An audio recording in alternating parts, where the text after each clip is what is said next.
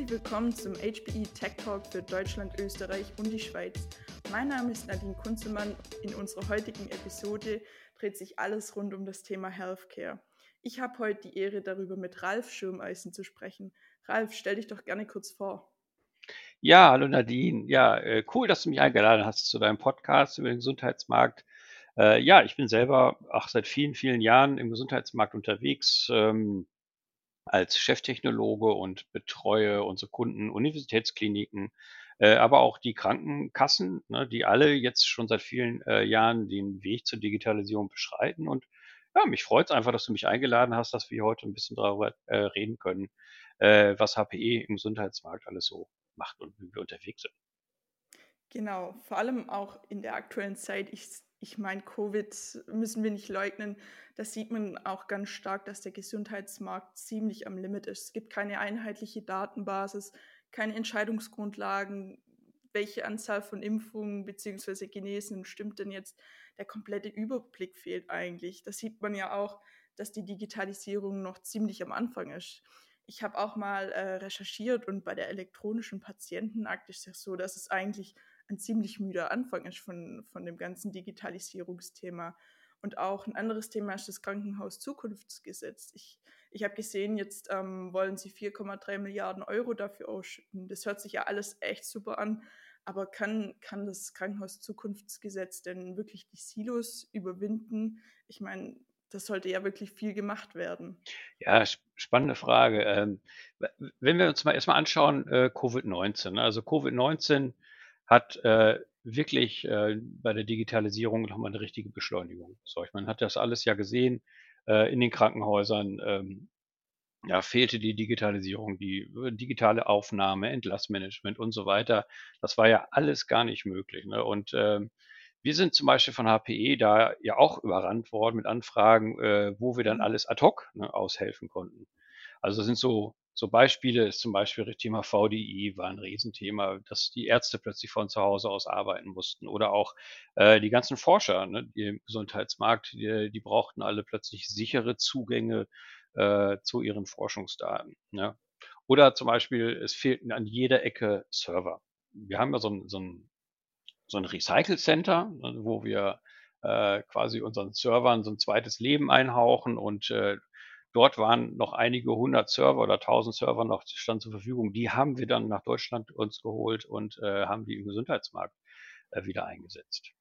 Was wir auch noch haben ist, wir haben so einzelne Lösungen noch mit angewendet, ne? So Fever Detection per AI, also per Kamera, wo man dann automatisiert dann sehen kann, ob einer erhöhtes Fieber hatte. Das ist ja jetzt inzwischen gar nicht mehr so State of the Art, macht man eher weniger.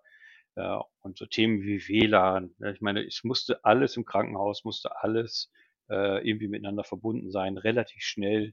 Und da musste WLAN aufgerüstet werden. Ja, und was noch ein ganz spannendes Thema war, wir haben, also die ganzen Covid-Datenbanken konnte man sich ja vorstellen, die sind eher immer isoliert in jedem einzelnen Krankenhaus gewesen. Und natürlich konnte man da jetzt keine übergreifenden Abfragen machen. Und da haben wir uns zum Beispiel auch mit Swarm Learning da integriert und haben gezeigt, wie man da hochgradig sicher und anonym Covid-19-Datenbanken über Swarm Learning-Technologien verbinden kann. Ja, das haben wir beispielhaft in Deutschland oder auch in anderen Ländern gemacht. Ich habe mal einen Praxiseinsatz in meinem dualen Studium bei Aruba gemacht, also gerade die Tochtergesellschaft von HPE. Die spezialisieren sich ja auch auf das Networking und Sicherheitsportfolio. Wie sieht es denn bei uns aus? Also sprich, du hattest den Punkt WLAN genannt. Welche Lösungen gibt es denn da auch gerade in Bezug auf Krankenhäuser? Ja, in Krankenhäusern sind wir mit unseren WLAN-Technologien sehr, sehr stark verbreitet. Also das heißt ja, also wir haben so ein bisschen WLAN überall integriert, ne? Aber drumherum entstehen ja ganz, ganz viele Lösungen. Ne? Man muss plötzlich die Patientenportale, die in den Krankenhäusern entstehen, die müssen sich ja irgendwie integrieren in das WLAN. Dann gibt es viele einzelne Gerätschaften, die in den Krankenhäusern zum Beispiel stehen, was die Infusionspumpen, die sind ja inzwischen auch per WLAN angebunden. Gäste kommen an und wollen auch ein Gäste-WLAN haben, ne, ganzen Entertainment-Sachen kannst du dir vorstellen, aber auch Lösungen, dass man zum Beispiel das Bett digital überwacht. Ist es gereinigt worden? Ist es nicht gereinigt worden? Dass der Servicemensch da ankommt und der so ein Bett reinigen soll oder der eine Infusionspumpe reparieren soll, dass der quasi per GPS genau dahin geleitet wird durch so eine Indoor-Navigation, wo ist das Bett gerade oder wo ist die Infusionspumpe. Und das kannst du dir vorstellen, das ist ja mit WLAN, das ist ein riesen Portfolio und wir arbeiten immer mehr Partnern zusammen und integrieren solche Lösungen in den Krankenhäusern. Sehr, sehr spannend. Ja, das bietet auf jeden Fall viele Vorteile, ja. Also das sieht man ja auch ziemlich stark, dass der Gesundheitsmarkt im Umbruch ist. Wenn wir mal auf die Zahlen schauen, in den nächsten Jahren soll ja der Umsatz gerade für Telemedizin weltweit auf 175 Milliarden gehen. Ich meine, das ist keine kleine Summe.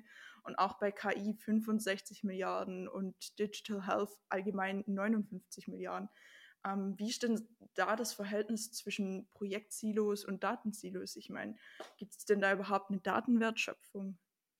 Ja, das ist ein ganz spannendes Thema, was du ansprichst. Das ist, da werden ja unglaubliche Summen gerade im Gesundheitsmarkt in den nächsten paar Jahren da erwartet oder investiert oder wie man es auch sagt. Und ein ganz großer Treiber ist ja das Krankenhaus-Zukunftsgesetz, wo jetzt knapp, wie du vorhin schon gesagt hast, so mit 4,3 Milliarden Euro, die im nächsten 1,5 Jahren oder 2 Jahren in dem deutschen Markt zum Beispiel eingesetzt werden. Das heißt aber, was mir halt auffällt, es sind unglaublich tolle Fördertatbestände, die da ausgeschrieben werden, wie zum Beispiel elektronisches Patientenaufnahmesystem oder elektronisches Entlassmanagement. Und aber was mir halt auffällt, ist, dass wir da schon sehr häufig doch wieder einzelne Silos haben. Ne? Und die Daten sind dann zwar für das Entlassmanagement, sind sie dann zwar wieder unglaublich digital aufbereitet und der Prozess steht auch dahinter, aber man kann diese Daten teilweise nicht wiederverwenden für andere Informationen. Ne? Zum Beispiel, wenn eine Person entlassen wird, muss ich ja dann auch den Datensatz auch zur Verfügung haben, wenn die Person vielleicht zu Hause weiterhin überwacht wird. Und das ist alles noch gar nicht so geregelt. Ne? Dass man vergleicht, ich kann das mal ganz gut vergleichen, oder ich mache mir da Gedanken drüber, wieso AWS und Apple zum Beispiel so gut im Gesundheitssektor sind. Weil die einfach den zentralen Datensatz oder den Datensatz zentral speichern und drumherum immer coole Lösungen aufbauen. Ne? Also man kann inzwischen ja per Uhr, kann man ja den Blutdruck messen oder Sturzsensoren sind in der Uhr inzwischen drin von Apple. Die haben halt die Möglichkeit, diese ganzen Daten zentral zu speichern und daraus dann irgend so einen Use Case sich zu überlegen. Man muss also, wenn man das im Krankenhaus aufbaut, genauso andersrum denken, dass man sich überlegt, vielleicht lege ich mal einen Fokus auf die Technik, ja, auf eine zentrale Datenhaltung, ja, und darüber hinaus lege ich mir so ein zentrales Architekturkonzept zusammen und dass ich dann am Ende eigentlich selber so ein Cloud-like Rechenzentrum habe. Ne, kannst du dir vorstellen, ne, so wie bei Apple oder AWS, aber ich muss das selber im Krankenhaus machen. Also sprich Gesundheit as a Service. Ja, genau. Gesundheitsservice. Wird das denn heute schon eingesetzt? Ich meine, das klingt sehr zukunftsorientiert, aber wie sieht es denn heute aus?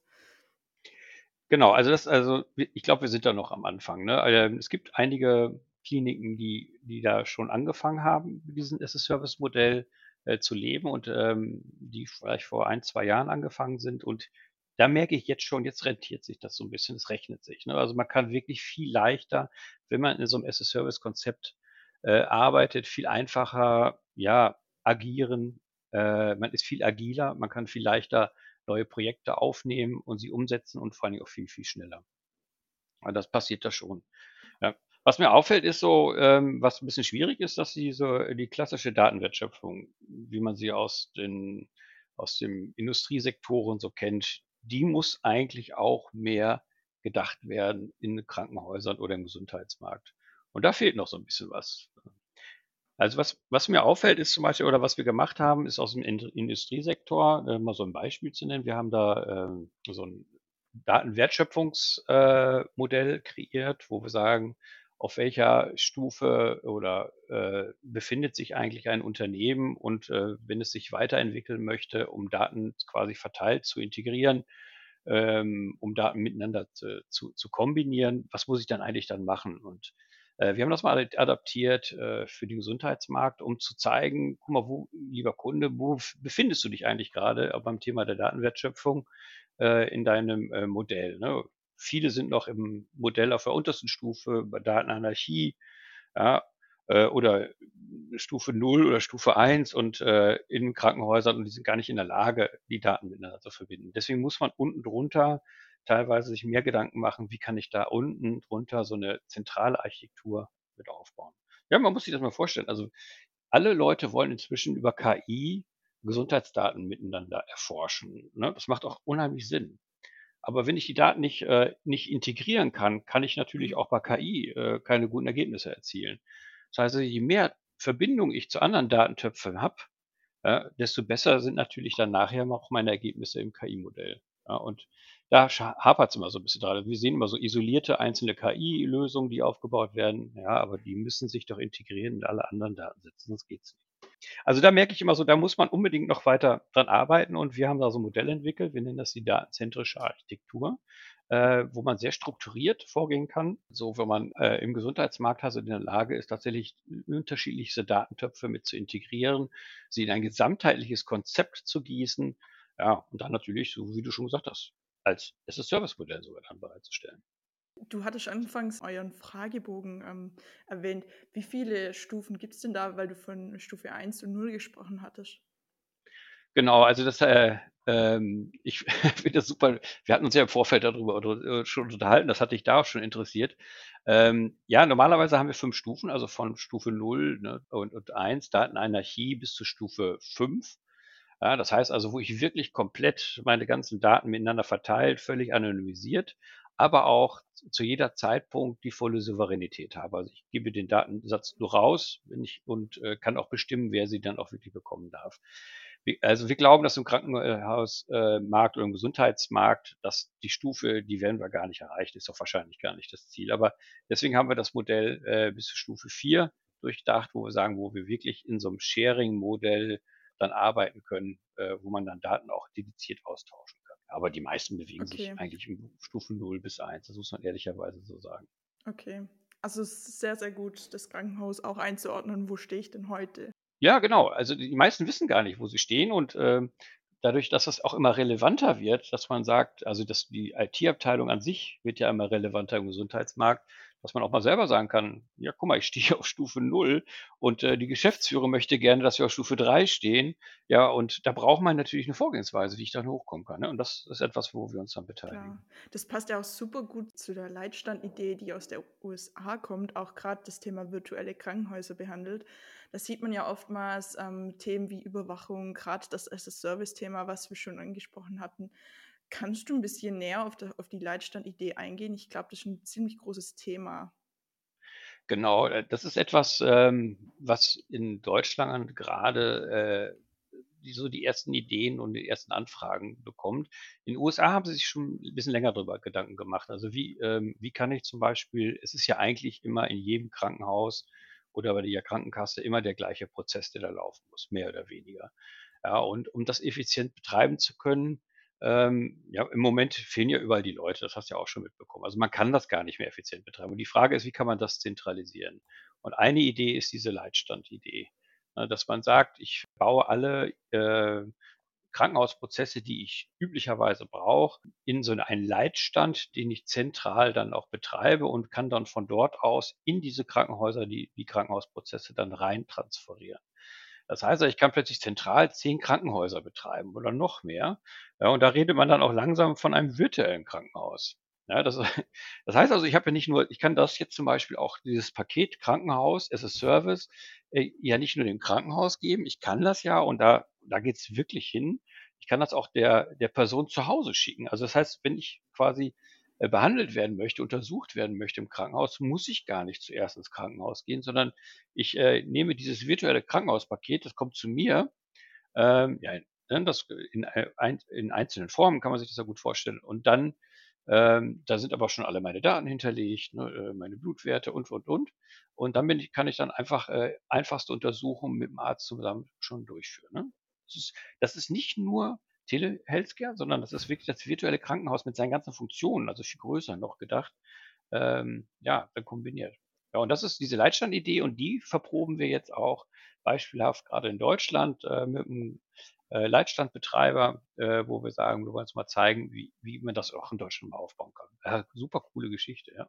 Ja, das stimmt. Vor allem, es klingt halt auch so wirklich in die Zukunft gedacht und wie es tatsächlich aussieht. Und wenn das dann auch alles so funktioniert, wie du das erzählst, dann... Ja, also ist es ein langer Weg, Nadine. Das ist, es ja, ist klar. Du kannst es ja vorstellen, im Krankenhaus, da muss immer alles sehr, wie wir immer sagen, compliant sein, geregelt sein. Der Markt ist auch nicht schnell, also das ist langsam. Da steht immer noch der Patient im Fokus natürlich an erster Stelle und die Behandlung bisher, die muss immer noch 100% gewährleistet sein. Aber parallel fangen wir halt mit diesen neuen Dingen an, wie man das effizienter gestalten kann und aber auch, dann hat dann plötzlich der Patient Zugriff auf alle seine Daten. Ja, und da wird es dann so langsam spannend. Ich meine, ein so ein Thema zum Beispiel ist, dass die Daten ja gar nicht mehr im Krankenhaus entstehen. Ich glaube, das wolltest du mich gerade fragen, genau. Weil wir haben das vorher besprochen und deswegen weißt du ja auch schon mal so, wo ich immer drauf hinaus will, weil die Daten entstehen ja inzwischen auch schon bei den Ärzten, bei den Apotheken, im Krankenwagen selber oder in Pflegeeinrichtungen. Ja, und zunehmend eher sogar zu Hause. Es gibt ganz viele Sensoren, die zum Beispiel in die Blutbahn schon eingepflanzt werden können, integriert werden, die Fließgeschwindigkeit des Blutes zum Beispiel auslesen. Und diesen Datensatz, den kann ich ja in Echtzeit auslesen und zum Beispiel zu der zentralen Leitstandstelle liefern oder halt ins Krankenhaus dann parallel. Und überall diese ganzen Daten, die müssen natürlich irgendwie zugeordnet werden zu den Patienten-ID und hochgradig sicher. Und dann gehen sie dann auch teilweise in die elektronische Patientenakte rein und werden übermittelt zum medizinischen Dienst. Und das Ganze, das ist ja wirklich ein Riesenthema, wie ich die ganzen Daten miteinander verbinden kann. Auch am Edge, wir nennen das halt am Edge, obwohl das sehr unpersönlich ist. Du hattest ja anfangs auch schon erwähnt, dass Apple da auch ziemlich viel macht. Ich meine, sowas wie Sturzerkennung und den Blutdruck checken, das klingt ja alles echt super. Aber wie wird das denn ins Krankenhaus integriert? Ich meine, da kommen ja auch länderspezifische Regularien dazu. Das Thema Datensouveränität ist ja auch ein großes Thema, was wir vorhin ja auch schon hatten. Wie sieht es denn aus? Ja, also ich finde es schwierig. Also was ich sehe momentan am Markt, ist natürlich, dass Apple unglaublich coole Ideen hat, aber auch andere Anbieter, die sehr, sehr gute Ideen haben und im Krankenhaus vorstellig werden und sagen, wenn ihr es schnell umgesetzt haben wollt, dann nehmt doch unsere Lösung, ne? Apple zum Beispiel. Mhm. Und das macht natürlich auch Sinn, wenn man das schnell umsetzen will. Ja? Und ich sehe da eine ganz große Gefahr zum Thema Datensouveränität. Nur weil man es schnell haben möchte, gibt man quasi seine Datensouveränität auf. Das heißt also, jeder Datensatz, der aus der Uhr herausgelesen wird von Apple, der geht ja durch die Apple Cloud irgendwo dann in das zentrale Datenlager rein. Und also ich bin der Meinung, dass man sich das genau anschauen muss, ne, ob dann der Kosten-Nutzen oder auch der Souveränitätsgedanke da eine richtige Rolle spielt. Ich glaube eher, dass man in der Lage sein sollte, selber als Krankenhaus so etwas aufzubauen und dann, wenn man möchte, den Datensatz von der Apple-Uhr auslesen kann, aber auch, es gibt ja auch ganz viele andere Sensoren, also dass man sich da viel breiter aufstellt, aber selber immer das Heft in der Hand hat zum Thema Datensouveränität. So muss man eine Plattform auch aufbauen. Ich glaube nicht, dass man das jedes Krankenhaus selber machen muss, da sind wir wieder beim Leitstand. Na, aber ich glaube schon, dass man also die Daten der Variables, aber es gibt ja nicht nur ein Variable, oder ich habe ja auch so Themen wie Zigbee und Bluetooth und überall kann ich Daten rauslesen in Zukunft, die meine Gesundheit auch betreffen. Deswegen, das muss ich ganz kritisch hinterfragen. Ja, diese externen Clouds, da bin ich nicht so der Meinung, was man machen sollte. Was also sehr wohl schon häufig passiert ist, dass man die Daten zu so einem Co-Location zum Beispiel so legt, also nicht mehr im Krankenhaus verbleiben, sondern sie bleiben halt ein paar Städte weiter, dass die Daten dann da liegen können. Und das ist einfach professioneller gehandhabt, so ein Datacenter, als teilweise in einzelnen Kliniken. Ja, das stimmt. Und vor allem, es gibt ja echt reichlich Angebote. Aber nehmen wir jetzt mal an, ein Krankenhaus möchte wirklich so auf die Digitalisierungssparte. Der Berg steht eigentlich vor dir, du weißt, wo du hin möchtest, aber wie und wo fängt dann ein Krankenhaus an?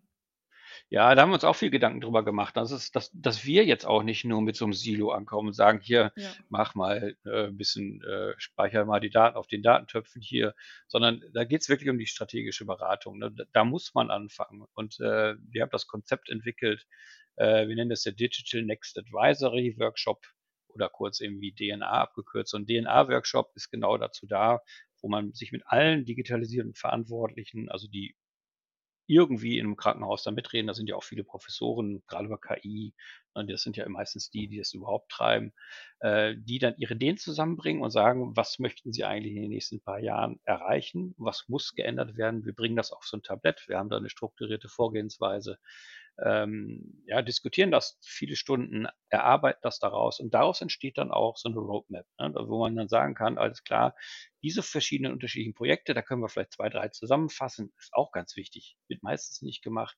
Also das ist immer so ein Aha-Erlebnis in so einer DNA-Session, so einer Digital Next Advisory Session, wo man sagt, aha, diese Projekte wollen wir alles machen, da können wir doch 2, 3 zusammenfassen. Und was wir uns dann, was wirklich ein Kern ist, was wir uns dann überlegen, auch gemeinsam, wie kann ich das Ganze betreiben? In welchem Modell? Vielleicht in meinem hybriden Modell oder wie auch immer. Ja. Was wir zum Beispiel häufig haben, ist, dass man erstmal so ein As-a-Service-Modell aufbauen möchte. Ne? Dazu nehmen wir zum Beispiel unser Edge-to-Cloud-Framework oder Adaption-Framework.